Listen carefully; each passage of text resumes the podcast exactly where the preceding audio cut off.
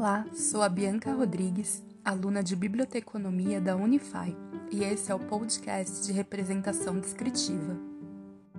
Hoje comentarei sobre um dos textos do livro Catalogação, dos princípios e teorias ao RDA e IFLA LRM, dos autores Raildo de Souza Machado e Zaira Regina Zafalon. No caso, vou abordar o capítulo 2, a catalogação descritiva e seus teóricos.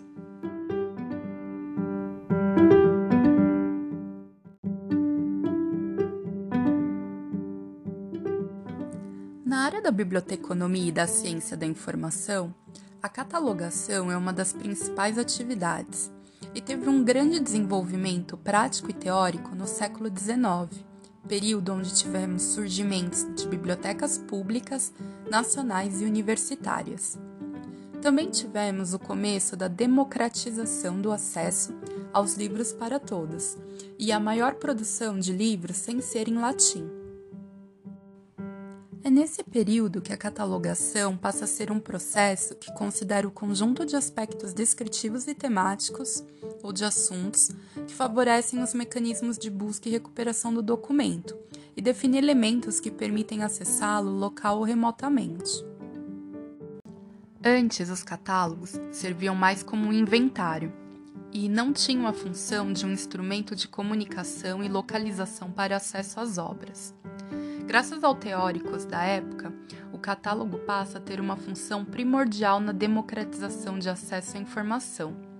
Muitos dos grandes catálogos modernos surgiram durante este século na Alemanha, França, Inglaterra e Estados Unidos. Como os grandes pensadores da catalogação, temos Panizzi, Dewey, Cutter, Lubetzky e Haganathan.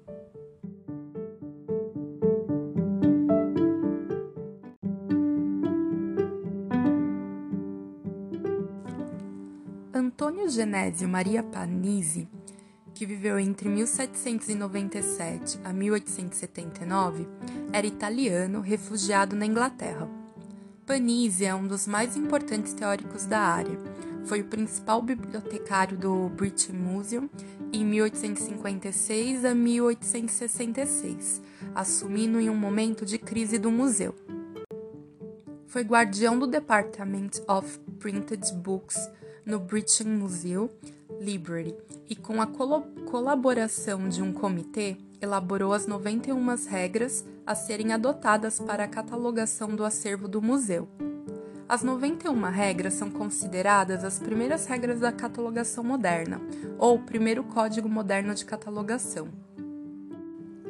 Panizzi acreditava na ideia de que o catálogo deveria ser elaborado conforme um conjunto padrão de regras, que servem para orientar a elaboração de um catálogo alfabético, fundamentalmente de, autor, de autores e entidades, que permitiria ao usuário a localização rápida e fácil de encontrar uma obra. Também facilitaria encontrar as obras de um mesmo autor com suas diferentes edições e traduções. Ele viu o livro como uma edição de uma obra particular uma junção de entidades e que não existe de forma isolada ou apenas física. Trabalhou o aspecto de referências cruzadas, que deveriam ser usadas sempre que necessário, e que, ao fazer a representação de um livro, deveria sempre estar integrada às demais expressões e manifestações da obra. Entre as várias contribuições de Panizzi temos as regras no processo de catalogação para atender à uniformidade e padronização, a visão de que novas regras precisam ser feitas conforme surjam imprevistos, integridade e precisão que devem ser aplicadas a todos os livros, a questão de que obras anônimas devem ser registradas com a primeira palavra do título, obras criadas sobre pseudônimo devem ser catalogadas sob o nome do pseudoautor e o registro deve ser tão detalhado a ponto que cada livro fosse simplesmente identificável, e a página de rosto era a fonte principal dos dados para o registro.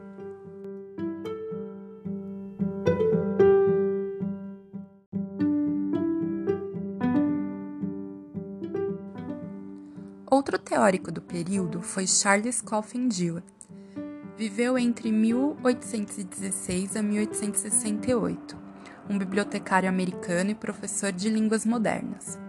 Em 1841, Jewett foi nomeado bibliotecário na Brown University, com a responsabilidade de elaborar um novo catálogo.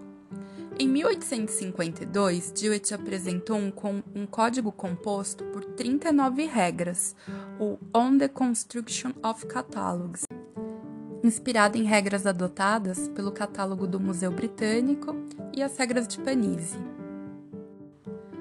Uma das diferenças nas regras de Dewey para Panizzi é que determinava que se o autor usasse um pseudônimo e sua identidade fosse conhecida, a obra deveria ser registrada com o nome verdadeiro do autor.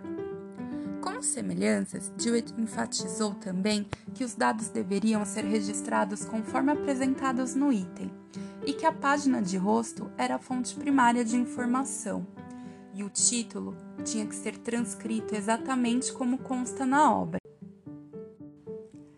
Defendia ainda que as regras de catalogação deveriam ser rigorosas e destacou que o catalogador deve ser imparcial, deixando seu gosto pessoal de lado. Ele também acreditava que o catálogo é um instrumento de promoção e difusão do conhecimento e considerava esta ser a justificativa para o ofício do catalogador. Criticou os catálogos impressos no formato de livros e propôs a divisão em placas ou blocos, possibilitando a construção de um catálogo geral.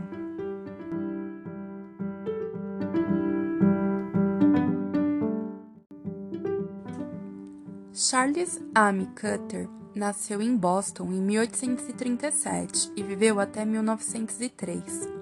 Foi outro destaque da catalogação. Ele foi um dos fundadores da American Library Association, a ALA, e ocupou um importante cargo de presidente na associação. Se inspirou muito nos dois códigos anteriores e, inclusive, chegou a trabalhar com Diot em um catálogo para uma coleção especial da Biblioteca Pública de Boston.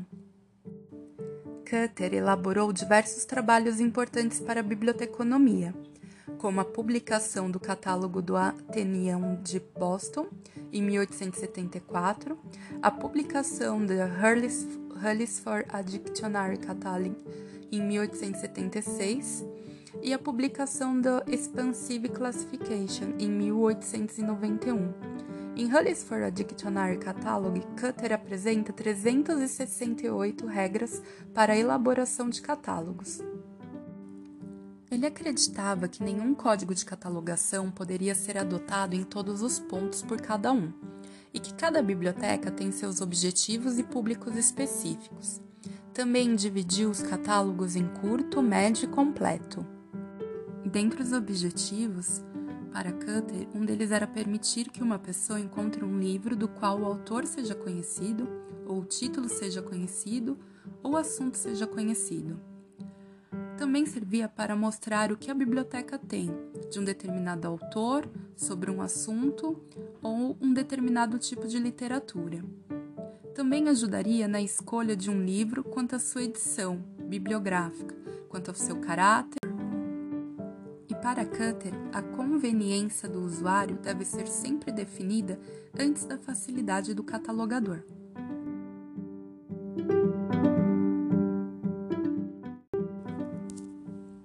Shiwali Ranmarita Ranganath, indiano que viveu entre 1892 até 1972, era bibliotecário e matemático.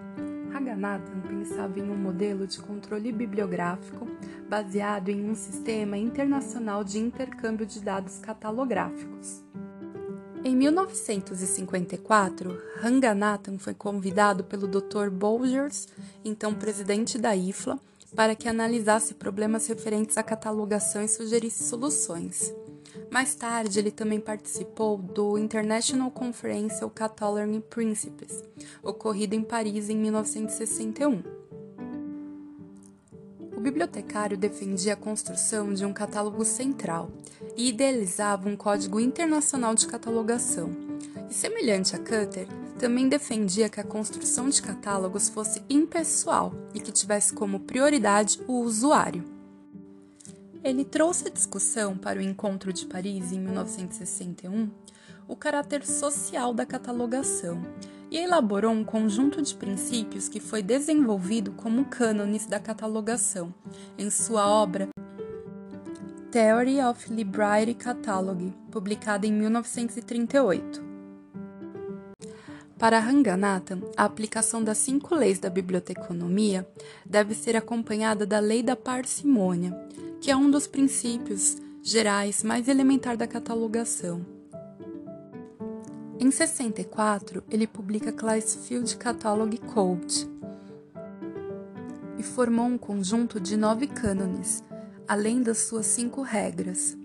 Os cânones propostos por Raghunathan são consistência, relevância, determinalidade, permanência, uso coerente, individualização, contexto, ponto de acesso e preponderância.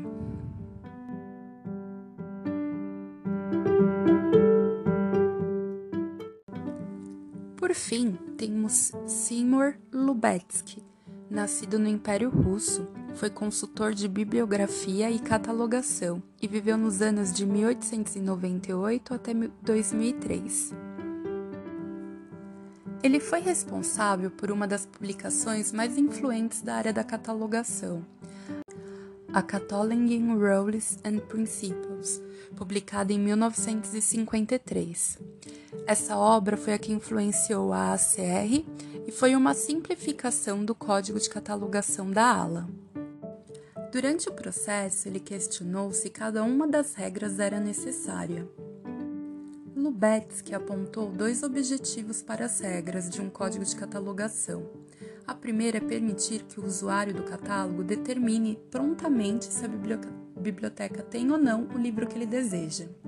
E segundo, revelar ao usuário do catálogo, sobre uma forma de nome de autor, quais obras a biblioteca tem por um determinado autor e quais edições e traduções ele tem de uma determinada obra. Para ele, o uso de tecnologias e os catálogos online deveriam ser melhorados para atender também o segundo objetivo. Ele defendeu também as regras de catalogação que deveriam basear-se em dois elementos: nome do autor e título, pois ele achava que era o mais importante para os usuários identificar uma obra. Por isso, quando uma obra tem o autor conhecido, deveria ser identificado por autor. Quando a obra não possui os autores conhecidos, deveriam ser inscritos sob seus títulos. Ele também acreditava na autonomia dos usuários, para que eles pudessem escolher as obras conforme a tradução e a edição que melhor atenda à sua finalidade. Observamos que na obra de Lubetzky você consegue ver alguns princípios teóricos de Cutter de maneira mais simplificada, assim como a presença da obra de Panizzi, Jewett e Raganatha. Portanto, com a produção desses teóricos, seus códigos e suas metodologias convergiram para que nos séculos seguintes surgissem novos códigos e a catalogação se transformasse em um mecanismo de busca e recuperação focada no comportamento do usuário em geral, seguindo muito dos princípios criados nessa época. Agradeço a todos e até a próxima!